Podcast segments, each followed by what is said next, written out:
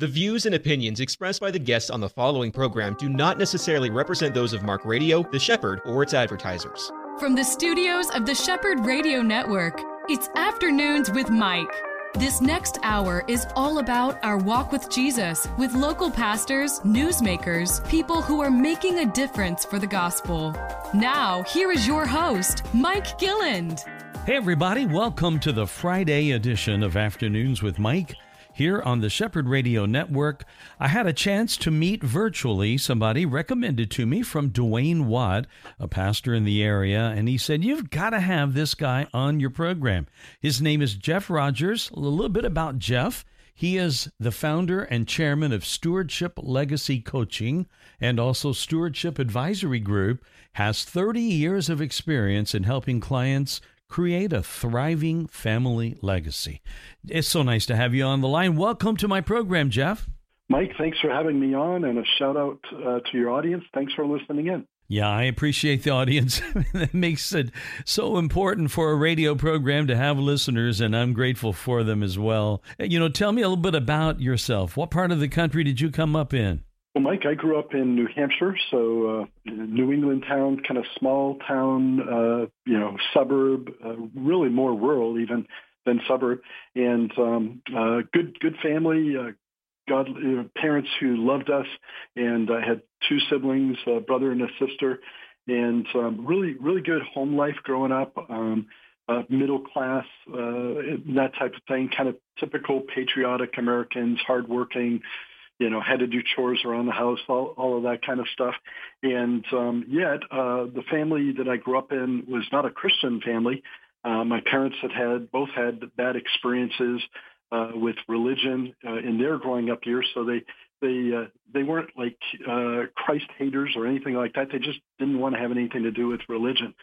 But I had a godly grandmother on my dad's side, uh, Grandma Rogers, who uh, loved the Lord, was passionate about Him, always showed the joy of the Lord, was uh, lived a life of generosity, serving others, and uh, she was really a godly example, and always planted the seeds of the gospel uh, in into our hearts and lives. Um, uh, every birthday or, or Christmas card, there was a Bible verse in there from Graham Rogers, and then uh, I forget exactly the age, maybe around ten or twelve.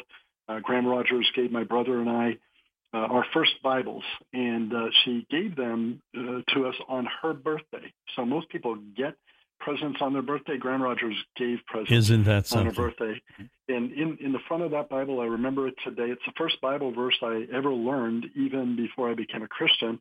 Uh, she wrote uh, Psalm 46:1. God is our refuge and strength, the very present help in, in trouble. And so uh, because of uh, the example and the testimony of, of my grandmother's life later on as a teenager in junior high, um, uh, after living a life of kind of juvenile delinquency and, and typical adolescence type of stuff of a lot of American kids, uh, I realized my need for, for Christ and uh, and came to know Him. And God just radically uh, changed my life, did a 180, and uh, then uh, a short while later, my, my brother got saved at, at my baptism. And then about a year after him, my father came to know Christ at a, an evangelistic service at our church. And about a year and a half after my dad, my mom came to know the Lord. And so uh, one by one, uh, God was uh, reaching us and, and uniting our family uh, in Christ. And then later on down the road, my sister came to know Christ. So we're uh, we're all um, in the faith now. And my mom and dad have gone home uh, to be with the Lord. Um, so we look mm-hmm. forward to that day of reuniting. But that was uh, kind of uh, kind of uh, my growing up years and uh, how I came to faith. You know, those are so important incidents that a, a grandmother can have or a grandfather. Uh, you know, as a grandparent myself, I realize that this is quite a responsibility that we have as grandparents. But in your case, the legacy that you inherited from her uh, had such a massive impact that it not only brought you in, but it ended up affecting and maybe opening the door even for your mom and dad and your other family members to come to the Lord as well. Absolutely, uh, Mike. We often, when we're talking about family legacy, we, we primarily think of parents and, and children, but but there really is an aspect um, not only of parental legacy, but of but of a grandparent's legacy. And um, in, in my book, Create a Thriving Family Legacy, How to Share Your Wisdom and Wealth with Your Children and Grandchildren, uh, in addition to talking to parents, I talk to grandparents about how they can steward their legacy, um, really in, in five different dimensions, their personal legacy, their family legacy, their financial legacy, their business legacy if they happen to be business owners, and then finally their kingdom legacy. And as you mentioned, Mike, uh, that legacy can ripple down through generations and affect you know untold uh, lives uh, just by living out um, the gospel in in, a, in our lives in an authentic, genuine way. You know, you, we hear so often about about people who lived and did great things and then seemingly were forgotten just a generation later. That's not an uncommon thing in this world to see people who live and what they did really wasn't building toward any sense of uh, Christian legacy or spiritual legacy. Uh, and then they're forgotten. But for those that are believers, I mean, you we read the Bible, we realize that the legacy of of people who live for God and really sought after the Lord uh, that legacy can go down past generations and uh, looking back on even great grandparents. So that's really an important thing to, to, do that all of us that are alive today need to be thinking about not only our life today, but how we live and what we do impacts those coming after us and will make a difference on whether our life functionally makes a difference or not, right? Yeah, you're absolutely right, Mike. Uh, in fact, every one of us will leave a legacy, whether good or bad, mm. um, and whether intentional or unintentional for that matter. And um, I believe everybody in their heart of hearts, in their core of their being, they want to leave a good legacy. They want to be remembered well. They want to leave the proverbial footprints in the sands of time. They want to affect people in a positive way. And yet, most people aren't intentional about it and they're not intentional about the legacy that they're going to leave behind. And so most people, uh, a friend of mine puts it this way, you can have a legacy created by design or by default.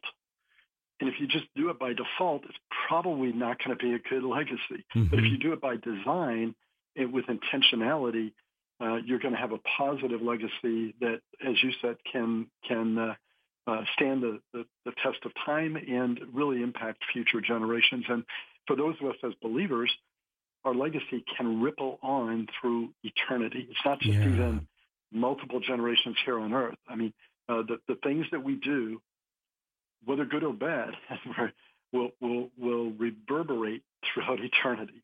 And so that's kind of an awesome thing when we think about it from the, co- the concept of the Bema seat, the judgment seat of Christ uh, or for those that don't know the Lord, the great white throne judgment. But the legacy of of uh, what we do and, and and how we live is is pretty massive. You know, you talk about the word intentional. Uh, we just lost my mom just uh, a couple of weeks ago now, and I was up in Indiana during that time frame. And when we did the funeral, my uh, oldest daughter, who had come uh, also up to Indiana from Orlando, uh, kind of shared uh, an important thing about my mom's legacy. And she said this She said um, she was told as a little girl, my daughter was, by grandma, that her own grandma, meaning my mom's grandmother, was not very friendly, was not very loving, and really did not take a lot of time with her with the grandkids. And, and she said, as a young girl, my mom said this to my my daughter. As a young girl, I purposed in my heart that when the time came, if I was blessed to have grandchildren, I was not going to be like that. I was going to be loving. I'm going to be involved. I'm going to be there. I'm go- I want to be a cheerleader. All of these things she purposed in her heart as a young girl.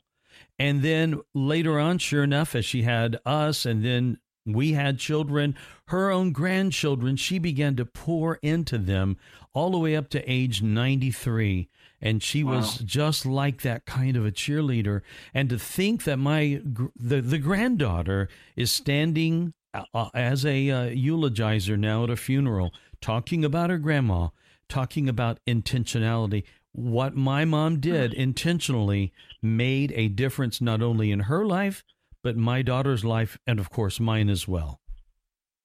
Wow, what an awesome testimony uh, in in the life of your own family, Mike. And you know what you're getting at is that um, uh, we we don't have to be ruled, and our and our family's legacy doesn't have to be ruled uh, or governed by what has happened in the past, either what somebody has done to us. Uh, we can break the chains of even generational curses mm-hmm. and sin that has you know gone on in our family, or you know uh, dysfunction or whatever. We don't have to be you know, uh, make that our identity. We we can break free free from that through the power of Christ. And you know, an example of that in both of my parents' lives, uh, as I mentioned, they had a, a, kind of a bad experience with religion when they were growing up.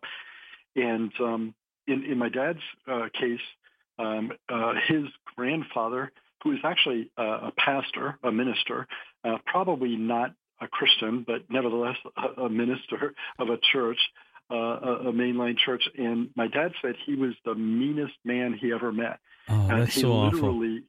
He literally beat, um, uh, you know, uh, his kids uh, and, and his wife, and that went down to the to the next generation. So my my grandfather, my dad's father, was was the same way.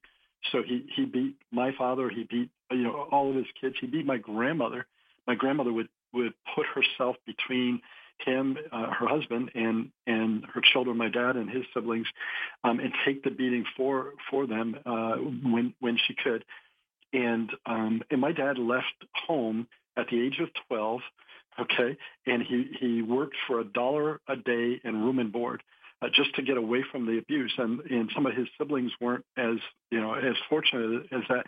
But my dad, kind of like what you said about uh, your your grandmother, um, my dad was intentional, and both he and my mom said we we don't want to raise our kids in that type of environment. So even though they weren't Christians at that point, uh, they made a decision that they were going to live their lives in a different way. They were going to break that uh, bondage mm-hmm. uh, of their of their family uh, legacy. They were going to create a new family legacy, and and they did. And and my brother and sister and I are the beneficiaries of of that uh, change of mindset. Um, you know, uh, about being intentional. You know, we read about it in Scripture. This is really not and shouldn't be a, a big surprise to people that what happens in our lifetime, it does have a spillover effect in generations, not just the next generation, but the, the subsequent generations following our own kids. I mean, into our grandchildren and even great grandkids if we live that long. So these decisions that we make today, it really is important uh, to be intentional. Now, you mentioned one other thing I want to jump in on. Not only did your grandmother uh, make the decision to be intentional with you, you used the phrase that she actually did things that were like seeds that were being sown into your life. Now, we all know that a seed, the moment it is sown, it is not necessarily going to be producing fruit the next day or whatever. But your grandmother had faith and she realized that God would water that seed in your life and that looking ahead is part of what we need to do when it comes to legacy as well, right? Yeah, absolutely. And and like you said, sometimes there's things that we need to do that are very active, uh, proactive, but there are other times where what we're called to do is merely plant seeds and and, and live out the gospel. Sometimes it's with words, um, and uh, sometimes it's it's very strong and bold and powerful. But other times it's uh, it's uh, more gentle. And uh, we look in the life of Jesus, the ministry of Jesus. He did it both ways. Okay, he was very bold. Um, he was willing to take a stand. He was willing to rebuke, you know, uh, religious leaders that you know that um, that weren't living it right. And yet he was also the most compassionate, gentle uh, person ever on on the face of the earth uh, to those that needed compassion. And so we, we ought to do the same thing in, in our lives um, to um, to be bold when we need to be bold, but to be gentle and winsome uh, when um, uh, when when that's called for. And that's true whether it's just with people, you know, friends and, and people out in the public, but it's also true with our children and grandchildren. There's times to be strong and tough and, and set the boundaries. Um, you know, uh, not spare the rod, you know, and spoil the child, as Proverbs says. But then there are also uh, times to, uh, you know, come alongside and, and be gentle and put our put our arms around them and love them uh, in spite of, you know, what they've done. Love them unconditionally, like like Jesus does for us. He does. He loves us unconditionally, and we receive His grace even when we don't deserve it. And that's true for all of us that receive anything from our grandparents or our parents. It's it's really just the gift of God through through uh, His mercy and His grace that we receive good things, and I'm grateful that we do, and I'm also grateful that we can. But I think this talk is so important. Uh, in our next segment, I'm going to uh, ask you to kind of dive into, if you will, what you mentioned earlier uh, legacy and broken down into five areas. I think uh, most of us, when we think of uh, stewardship, we think of money. We think of uh, being a good steward and maybe tithing and and being a good, honorable person.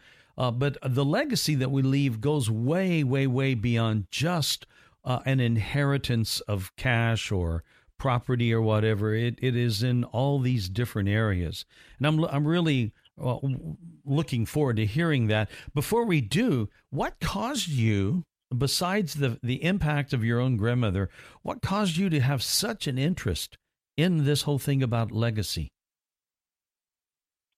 Yeah, good question, Mike. Um, it really started out uh, because of, of my uh, first career, which which is still part of what I do through Stewardship Advisory Group you know, I, I serve as a financial advisor and a estate planner. So I've, I've for many years walked people through the estate planning process. And, and as you mentioned, uh, you know, the estate planning process for most people is really more about the financial right. inheritance part of their legacy. And um, as as um, you know, I worked with families. I also saw there's a lot of uh, sometimes dysfunction uh, in families. There's um, uh, uh, hurts, uh, you know, that, that have taken place, wounds, if you would. And oftentimes these cause generational curses to the third and fourth generation, um, as Scripture teaches.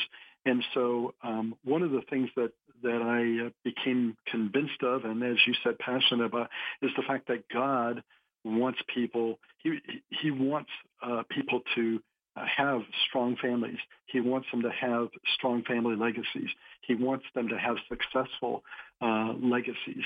And um, one of the key things that I've seen over and over again, and you've seen it too, Mike, uh, in your work with people, is sometimes there's uh, there's um, uh, hurts between generations, between parents and children, mm-hmm. or whatever, uh, or or the other way up. And and a lot of times we see uh, people who we hear the stories about people who get right with their parents or with their children on their deathbed and when that happens we cheer it on and we go man that's so good that they you know finally got right uh, with each other uh, on the deathbed and yet uh, and it is good but it's also very sad yes, because it is. what if they had mended that relationship 20 years before and they could have had 20 more years of love and and good memories and stuff. And so so I'm I'm passionate about helping people to think through those things and take action, as you said, be intentional about them early on. And one of the ways uh, that we do that is is by uh, encouraging people to uh, have uh, conversations uh, with with your children or grandchildren or spouse or whoever the case may be. And, well, hold that thought right there, Jeff. We're up against a break. We're going to pick up this talk with uh, conversations and how to have them and uh, how they can benefit in a moment. My guest is Jeff Rogers. He's with Stewardship Legacy, and we'll be back with Jeff in a moment. This is Afternoons with Mike, and you're on The Shepherd. So blessed to be talking today to Jeff Rogers. Uh, he is from Central Florida, but today this interview is coming over the phone line, and so great to have him here. Jeff is with Stewardship Legacy. He has many years as a financial advisor, and uh, God just really used him to catch hold of this whole thing about the importance that we all have, not just those that, you know, we often think about people who have big uh, estates to leave. They have a legacy that passes on maybe through a foundation or whatever. But the truth is, what Jeff said in segment one is really true. We're all going to leave a legacy, be it good or bad. And the only way that we can leave a good one, as he explained, is to be intentional about it. And one of the intentional things that we were uh, talking about at the end of segment one is the whole thing about conversations. Something as simple as a conversation. Uh, go ahead and share how that can really not only uh, change the tone of one's legacy, but really pass along important items to our, our kids. Absolutely, Mike. So part of the idea is instead of just waiting until uh, you're on your proverbial deathbed to have uh, a conversation with your children, or for that matter, uh, with your parents, rather than waiting until that time, because very frankly, not everybody makes it to a deathbed. Some people die suddenly through a heart attack or stroke or car accident or whatever. And so sometimes people never get to have that conversation. And so one of the things that I challenge people uh, about is to leave nothing left unsaid that you will wish you had said. Oh, that's things so like good. I love you, things like I love you, things like I'm sorry, things like I'm so proud of you, things like will you forgive me? These are conversations that uh, that when we have them uh, done in the power of the Holy Spirit, uh, they can bring healing uh, to relationships that that have been broken, and they can build a bridge so that instead of um, uh, you know just getting right at the end of life, uh, you can make the most of the next 20 or 30 years or however long you have mm-hmm. or your parents have, and and build positive memories and really build a you know a thriving family legacy. You know, I had a conversation with somebody. I've probably shared it on this show. Uh, as a young pastor, I was called by a, a, church member to go to the hospital. She said, "If you can." Uh, our church member uh, had this neighbor. She said, "There's a guy that lives next door to us that has always been the kindest person, but he's never ever expressed any faith at all, and has never attended a church." And so he, she said, He's dying. And I just wonder, would you go and talk to him? And maybe God would open the door to talk about his salvation. So I did. I, I went to find him, and he was, when I walked in that room, he was what looked like a picture of health. I'm thinking, well, my goodness, this guy looks great. His color's good. Everything about him seemed right. And so I introduced myself, and sure enough, he was so friendly. And we got to talking. And I have it in the back of my mind that this guy is not a believer, but I'm thinking, man, he's a nice guy. And so, knowing that my friend had told me that, I I kind of went the direction, like you said, in a conversation, and I began talking about eternal things, about about the Lord and I found him incredibly, surprisingly open to the gospel. So I took it another step, Jeff. I, I asked him, I said, Well, would you like to pray and ask the Lord to, to be with you and to forgive you and to save you? And he goes, Man, I would love that. So mm-hmm. I was able to pray with him. And at the end of that prayer, we had such a delightful chat. And I asked him toward before I left, I said, uh, uh, Bill, tell me something. Why is it that this is happening now? And he had this answer for me. He said, Mike, I think I thought in my own heart that I was going to live forever. And I want you to know he died the next day. Wow. I wouldn't have believed that he was that close to death. He thought he was going to live forever. And I think that's why a lot of people they don't. They put off this stuff that's so important. Yeah, uh, that's exactly right. And uh, at at the core of every human being, Blaise Blaise Pascal, the, the creator of algebra, mm-hmm. uh, said that there's a God-shaped vacuum in the in the heart of every human being that only Jesus Christ can fill. Uh, that's just a paraphrase of what he said, obviously. But um, you know what you're getting at, uh, Mike, is that these conversations can be, and it was in that case, eternally significant. And you know, as we talk about relationships and and and legacy, um, part of my paradigm is that people need to get uh, relationships right vertically.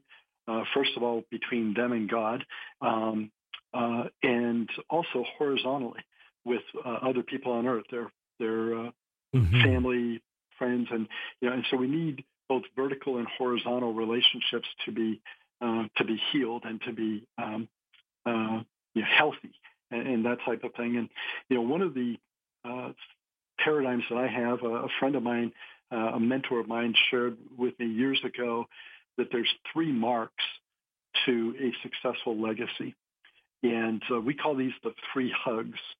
And the first one is, will your children still be hugging each other six months after you die?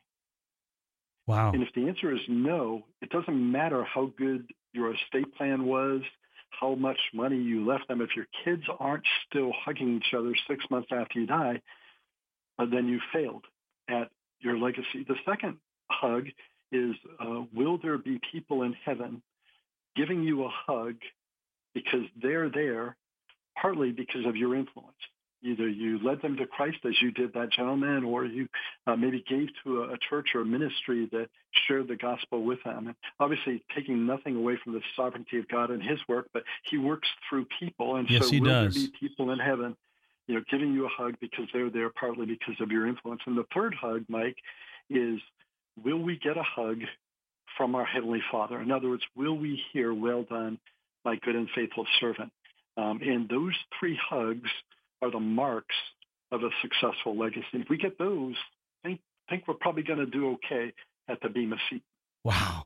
That's so practical. And so uh, I, I, think it's just, it really takes all this stuff that might seem complex to people and it breaks it down in a way that we can really get our brain around and realize that, yeah, the way our kids are acting, uh, you, you know, we've used this phrase often more is caught than taught. And our kids are going to pick up on this by watching us. So, a lot about what our legacy is going to ultimately be with our kids, it's not going to be even the words we said, although those conversations, as you've just told us, are very important. But it's also, uh, they're watching how we actually live on a day to day basis. Right. Yep, that's right. And not just our children, but our grandchildren as well. That's right. They're looking up, and um, so so oftentimes it's it's even you know, jumping a, a generation, as it were, where they're they're watching grandma and grandpa, and they oftentimes are really looking up to them, even if they're not getting along great with their own parents. They're, they're, they they hold their grandparents in high esteem. So the influence of a grandparent's legacy, um, as well as the parent's legacy, can be huge. Oh, I I believe it. Now you mentioned a couple of things I want to go back into uh, regarding legacies. We've talked now about the, the intentionality, we've talked about the conversations that needed to take place. Uh, and also, we've touched on the fact that obviously a part of it is financial. You mentioned five different areas. So, can you kind of uh, elaborate on those five areas of, of legacies that we all need to be mindful of? Sure, Mike. The, the first is our personal legacy. What, what do we want to be remembered for? What, what impact do we want to leave on the earth behind? The second is our family legacy. And, and we view that in a multi-generational context, not just children, but grandchildren and future generations. And then third is our financial legacy. That is the inheritance uh, portion. Um, and then for those who are business owners, many people haven't really thought about it, but uh, the stewardship of that business uh, and the successful transition of that business, whether it's a sale or passing it on down to the kids or you know to uh, key employees or an outside buyer, that um, is their business legacy, um, and they need to steward that well. And the, and the fifth is their kingdom legacy. Mm-hmm. Uh, what are we doing that will last for eternity? Um, what impact are we having, whether it's uh, through our living or through our giving? You know, what, what are we doing uh, as part of our kingdom legacy? Are we involved in the work of the Great Commission, of the gospel? Are we uh, reaching people uh, through evangelism? Are we discipling people as as Jesus really commanded us to do? So those are the five different uh, areas of legacy. And yet, when we look at um, how legacy is usually thought of here in America, as you pointed out earlier, Mike, it's almost all about the financial legacy. It's about the inheritance. And we believe that that needs to be stewarded, and, and that is part of the legacy. Mm-hmm. But but it's much much more than that. And so what we do uh, through stewardship legacy coaching is help people to uh, create plans for both effective wealth transfer. That's the financial legacy piece. With intentional wisdom transfer, um, because if you just pass on wealth and you don't pass on wisdom, have you actually helped your children or grandchildren? No, you've you've given them a lot of money to be fools. yeah, to be reckless with, right? Yeah. You know, and and then you know then people wonder why they end up with the proverbial prodigal child, and so we need to combine effective wealth transfer with intentional wisdom transfer, and the transfer of virtues, character, family values, uh, again, to our children and grandchildren. And we need to think about uh, not only preparing the inheritance for our heirs, but preparing our heirs for the inheritance. And that's, mm. again, about wisdom transfer. And most people haven't really thought about, even most Christians haven't really thought about, do I have an intentional plan for transferring wisdom, the life lessons that I've learned, uh, either through good mentors and teachers, parents and uh, grandparents, coaches that I've had, uh, or maybe even through the wisdom that we've learned through the mistakes we've made and through the school of hard knocks. Mm-hmm. Um, you know, do we have a plan for transferring that wisdom to our children and grandchildren? I would venture to say most people don't. I agree with you, and and I don't know that I've ever heard anybody say it just the way you uh, uttered that. That when not only I think most of us think of a legacy as prepare or, and our inheritance rather as something that we're preparing to give to our grandkids or our children, but you've you've said that it's also preparing our children and grandkids to receive it, and that is that's, profound. That is, I don't think people are thinking that way but it really is all a matter of this big overarching umbrella word stewardship. It's really rightly handling what the, the responsibilities and the blessings that God's poured into our lives and making sure that we're not just spoiling our kids by giving them, as you said, a pocket full of cash when they're not ready to receive it. Yeah, absolutely. Uh, one of the things, and, and, I think everybody knows this, but we don't consciously think about it a lot, um, is wealth and an inheritance can be a blessing or a curse. And um, it's not even necessarily the amount of wealth, it's how well are our heirs prepared, as you said, to receive that wealth. Mm-hmm. And that's a stewardship responsibility from a, from a legacy perspective for a grandparent or a parent to prepare our heirs. Mm. That, that's our job. That's why God put us on earth. And so a lot of times people uh, think that, you know, well, you know, my job was, you know, to raise my kids and then nurture and admonition of the Lord until they, you know, reach 18 and they leave the house, and then my job is done. I wipe my hands of it. No, that's not what we see in Scripture. Uh, we see, yeah, there's a change in the relationship, and and you know, a change in how you parent uh, when you have what are, what we call adult children, which is kind of a misnomer anyway. But but um, you know, uh, at, at that point, our job is not done um, our role shifts more into, you know, being uh, a friend and a counselor. Yes, yeah, still a parent, but but um, uh, being somebody that they will come to and being intentional about, uh, you know, uh, helping them to make the decisions that they have to make when they're raising their own kids, you know, our grandkids, or you know, when they're you know uh, buying their first home, or you know, starting to save in their 401k for retirement. You know, there's life lessons that we've learned that um, we can still speak into the lives of our adult children. And uh, it's it's really a biblical stewardship uh, responsibility that is never given up. Um, you know, it's never we're never done with that.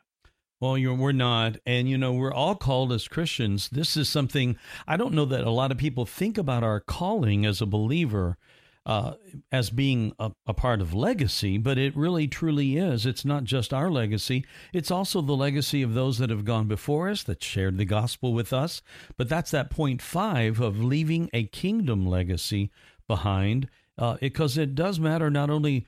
Uh, the the money and the the personal lives of integrity and the the uh, the businesses that we might have passed down, but just this whole thing of living out the Christian walk and walking our, our walk and not just letting it be a talk, but walking it out right. in such a way that our kids and our grandkids, they've caught that and they are impacted by that. Yeah, absolutely, Mike. And if we really understand the fact that God owns it all and we're simply stewards of it, um, then that will change our paradigm not only on the wealth transfer part, but like you said, how we live out our lives as well, because our very lives, the very breath that we have, is owned by God. He He mm-hmm. either gives it, or if not, we're not living you know, another moment.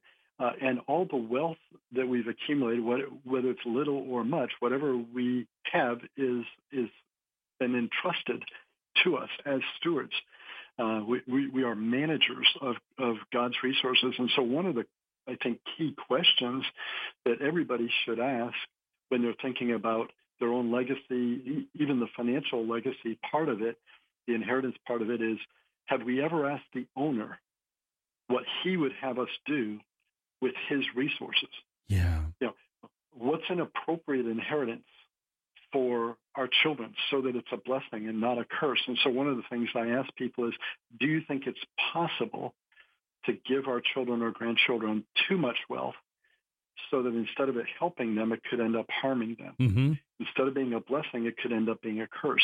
And most people say, wow, I've never thought of it that way. But they answer, yes, I, I do think that it's possible to give our children or grandchildren too much wealth. Yep. And so then we go through a process of helping them to quantify that and think through what is appropriate. And it, it's different for every family. Mm-hmm. Uh, and for that matter, sometimes different even with different children within a within a family.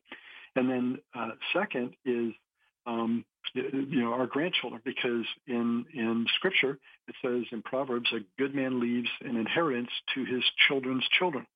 Well, that's grandchildren. That's Mhm. not just children. And yet the American way of doing estate planning, in 95% of estate plans done in America, wills or trust, um, it all goes to the children Right. Nothing goes to the grandchildren. Well, but that's not the biblical way of doing it. We're up against a break. My guest today, Jeff Rogers, Stewardship Legacy Coaching. We'll be right back. Segment three of our program today, my guest is Jeff Rogers, Stewardship Legacy Coaching. Uh, he was talking about some very important things in the last segment. Uh, j- just go ahead and pick that up right now, Jeff. Even beyond giving back to our family an inheritance to our children and grandchildren, to ask uh, the owner of the wealth, the one who's given us the ability to create it and has entrusted us with it, asking him, how much of the resources you've blessed us with would you like us to reinvest in your kingdom Oh, that is for so your good. purposes? That is so and, good. Um, you know, I think if people would approach the whole, um, you know, inheritance and estate planning with those three questions, what's an appropriate inheritance for my children? So it's a blessing and not a curse. So it helps and doesn't harm. Same thing with, you know, the same question for, for grandchildren. Mhm. And then asking, you know, our Heavenly Father, uh, Lord, uh, how much of this do you want uh, me to give back to your kingdom uh, to further the gospel? Because I'm so thankful for what you did in my life and redeeming me that I want the whole world to know the good news of Christ. And then is, you know, where, you know, our local church and what ministries. Uh, and that's going to vary from, from individual to individual, but, but have a strategic giving plan to go along with your strategic living plan. And that, that's really living out a thriving uh, family and kingdom legacy. Oh man, Jeff, that is so good. Before we go any further, give us your website and then we'll repeat that at the end. Yes, we have two uh, websites, Mike. Uh, one is stewardshiplegacy.com, stewardshiplegacy.com. That actually takes you to the company and, and the process that we use for that. But then I've got another one, which is kind of my author speaker uh, page for, for my book, and that is thrivingfamilylegacy.com. Thriving Family. Legacy. Okay, got it. Yep. Yeah, and we'll we'll uh, repeat those again. If you missed those, we'll repeat those again at the end of this segment that's coming up now that we're in right now. Uh, you mentioned something earlier, Jeff, that I want to I want to go back and and visit because I'm convinced that a lot of people don't think this way. And that is the reality that there is this thing that's described in the Bible as a curse, as a generational curse. And I, I'm not sure a lot of people really have that part of the vernacular in their spiritual walk. So let's let's delve into that and explain what you mean by uh, breaking a generational curse. Well, a couple of things. One is is we look at Scripture, we see family lines where uh, where the parent or grandparent or you know the patriarch, if you would, um, uh, walked away from the Lord or did not honor the Lord, did not live right in the eyes of the Lord, and uh, and oftentimes uh, that caused a curse to go down to their children and grandchildren, as the Bible says, uh, to uh, the third and fourth generation of those who hate the Lord. Mhm. Um, and yet we see the opposite of that as well. We see a blessing to the third and fourth generation to those who love him, uh, love the Lord. And so we see both the blessing and curse, multi-generational uh, in, in the Bible. And the good news is, just as God is in uh, the business of, of uh, healing and redeeming broken lives, and healing and redeeming broken families, uh, he can do the same thing generationally. And so, you know, as as uh, I shared through the testimony of my own family, how my uh, both my parents broke the generational curse that uh, that was was on with their parents and grandparents, and they decided we're we're not going to live as abusers, you know. And um, you you mentioned about in your own family, uh, you know how uh, the one generation said, you know, I'm, I'm not going to be uh, I'm going to be more involved in my grand in my children's lives. Mm-hmm. I'm going to be friendlier. I'm going to be happier. I'm going to have more joy and not be a sourpuss. And so, uh, so we do have that ability to break uh, generational curses. Now we can't do it in our own power. It's not just a willpower thing. It, it, it can only be done like any um, redemption and reconciliation through the power of the Holy Spirit. So we want to we want to make that clear.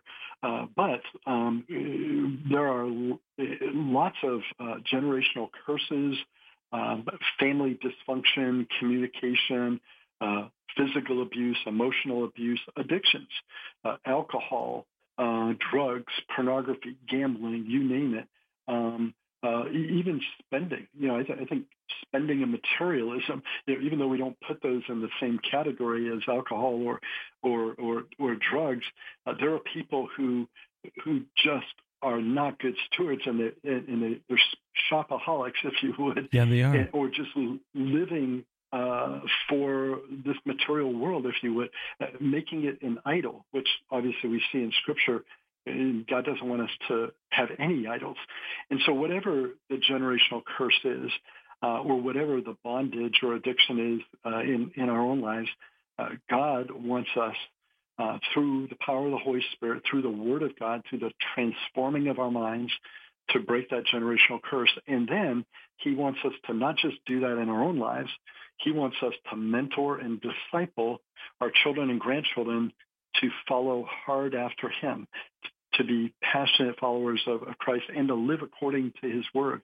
Um, in Psalm uh, 78, I'm not going to be able to quote it, but, but basically it talks about um, the, the idea of, of, of, of teaching uh, our children and grandchildren the great and wondrous works that the Lord has done mm-hmm. and, and, the things that he's done in our lives and in our families. And, and if, if we uh, do that, then it's more likely, as you said earlier, Mike, that our kids and grandkids will catch um, what what we're teaching, and um, and and they will esteem and revere, or as Scripture even says, fear the Lord, you know, as as we do. And so this whole idea of intergenerational mentoring and discipleship of our children and grandchildren. People don't normally think that way, even most Christians here in America. We think of, you know, evangelism and discipleship of others in the context of the local church, and we should. But our number one responsibility for mentoring and discipleship is in our own family. That's and, right. Um, I'm, I'm, reminded of uh, the words of the evangelist Billy Sunday, who was uh, a famous baseball player and kind of a precursor to Billy Graham. Uh, did great, uh, you know, uh, Sawdust Trail revivals in in his day, led thousands of people to Christ. But the sad thing is, at the end of Billy Sunday's life, toward the end, he said, "I tried to save the whole world, and watched my own kids go to hell." Oh wow, wow. And so, you know, our number one responsibility um, uh, for mentoring and discipleship is to be the priest or pastor of our home. Um, and, uh, and that means living it out, but it also means teaching the precepts, principles, the promises uh, of God's word uh, to our children and grandchildren and future generations. I love it. That is so practical. I heard one time a phrase that a saying that it stuck with me. He said the the person that uttered this said this. He said the the correct response or kind of reaction in our lives when we see this happening in any area of abuse. He said the correct response or correction for abuse is not disuse, nor is it mm-hmm. misuse, but it is correct use. So Mm-hmm. I think Absolutely. I think often good. I think we often kind of just react in a way, and we will let the pendulum swing the other direction, and that's not good for our kids. It's not good for our grandkids. It's not good for us for crying out loud. You know, if we Yeah. just let the pendulum swing the other way and say I've been abusive in this area, so now I'm not going to share anything. That that's not going to bring around the right fruit, right? Yeah, that's exactly right, Mike. In fact, you, what you were saying there uh, just kind of jogged my memory when you talk about the correct use. That's actually the definition of wisdom. A lot of times Mm. people don't know the difference between wisdom and knowledge, but the uh, the best definition I ever heard of wisdom is wisdom is the correct application of knowledge. That's great. That's great. Well, I, there are so many things like that that just brings up new pictures in my mind. But I, I want to go back to kind of finish this whole thing up right now with this generational curse. And uh, in my uh, years as a pastor, when I would sense that, I would lead the person, and I'm sure that this would be your first stop as well, is to pray. And the Bible talks about a curse causeless cannot come. So when we see that there is a curse, generation, generationally speaking, in our lives, maybe something passed down from our dad, or uh, in your situation, it would have been your grandfather who beat your dad, and your dad had to break that. But, but like you said, it's not going to be in his own willpower.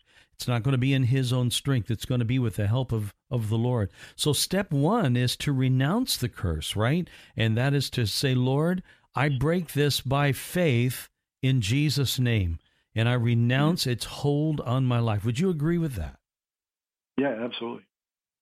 That's that's a big start right there. And when a person does that, and then I think in my own experience, and you again jump in, uh, if uh, when it comes down to uh, the impact of a curse in our life, is that we tend to start doing things uh, almost out of habit, almost just because that's the way that we've seen it. That's the way we do it.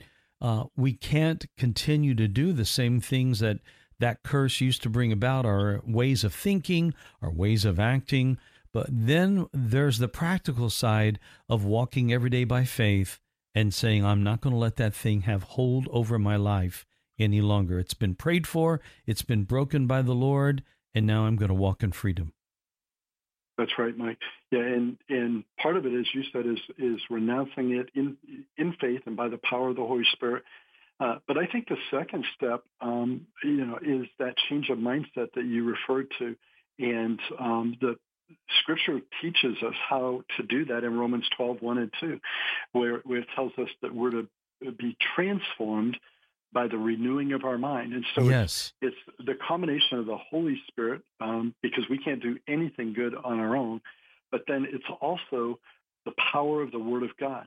And, you know, as I mentioned earlier, it's about the, the precepts, it's the principles, it's the promises of the Word of God. And those are the things that can transform our mind because, like you said, uh, otherwise uh, we have uh, left to ourselves, we will develop unintentional habits, uh, you know, ruts, if you would, in mm-hmm. our mind. And we keep going back to those. That's what causes addiction. And so what, what do we need to do? Well, we need to build, very frankly, new ruts in our mind that are good, good ruts, okay? Uh, good ways of thinking, good mindsets. And, and the way we do that is through the Word of God, uh, allowing it to transform uh, our hearts and, and minds. I love it. I heard years ago a joke uh, that uh, Jeff that went along this way. The only difference between a rut and a grave is that a rut has both ends knocked out. That's right. I, I, heard that one too. It's a good one. That's a good one. And we think that we're in a rut, and it's actually more like a grave. So it is really time to get out of that rut and to uh, walk uh, intentionally and walk purposefully toward the Lord, and He'll help us. This is so important, and I've been so encouraged by listening to your thoughts. Uh, Stewardship Legacy Coaching. Give us those websites one more time, if you will, Jeff. Sure. The first one is stewardshiplegacy.com, and the second one is thrivingfamilylegacy.com. All right, and I hope that our friends that are listening will take advantage of uh, dropping by those websites and seeking you out. Uh, I love this. If you've just tuned in and you missed this earlier, the three hugs, as Jeff called it, that we need to test ourselves. Will your children still be hugging each other six months after you die? That's a great question. Number two, will there be people in heaven coming up to you, thanking you, and hugging you for sharing the gospel? And number three, will we get that most desired hug from the Lord when he says, Well done, good and faithful servant? That's really brilliant advice, and thank you for sharing that with us. Uh, I really appreciate it, Jeff. Mike, thanks for having me on, and uh, I will be getting you a copy, free copy of my book, Create a Thriving Family Legacy, How to Share Your Wisdom and Wealth oh, with your children you. and grandchildren. And uh, any of your audience that uh, that want to find out more about the book, if they go to thrivingfamilylegacy.com, they'll uh, they'll be able to read all about it there. Well, that's wonderful. Thank you, Jeff. And we'll have to have you back up. And uh, next time in the studio here, my man, it'll be great. Sounds good. Jeff Rogers, Stewardship Legacy Coaching, and uh, right from Central Florida. And friends, thank you for being with us as well today on Afternoons with Mike. We'll see you next time right here on The Shepherd.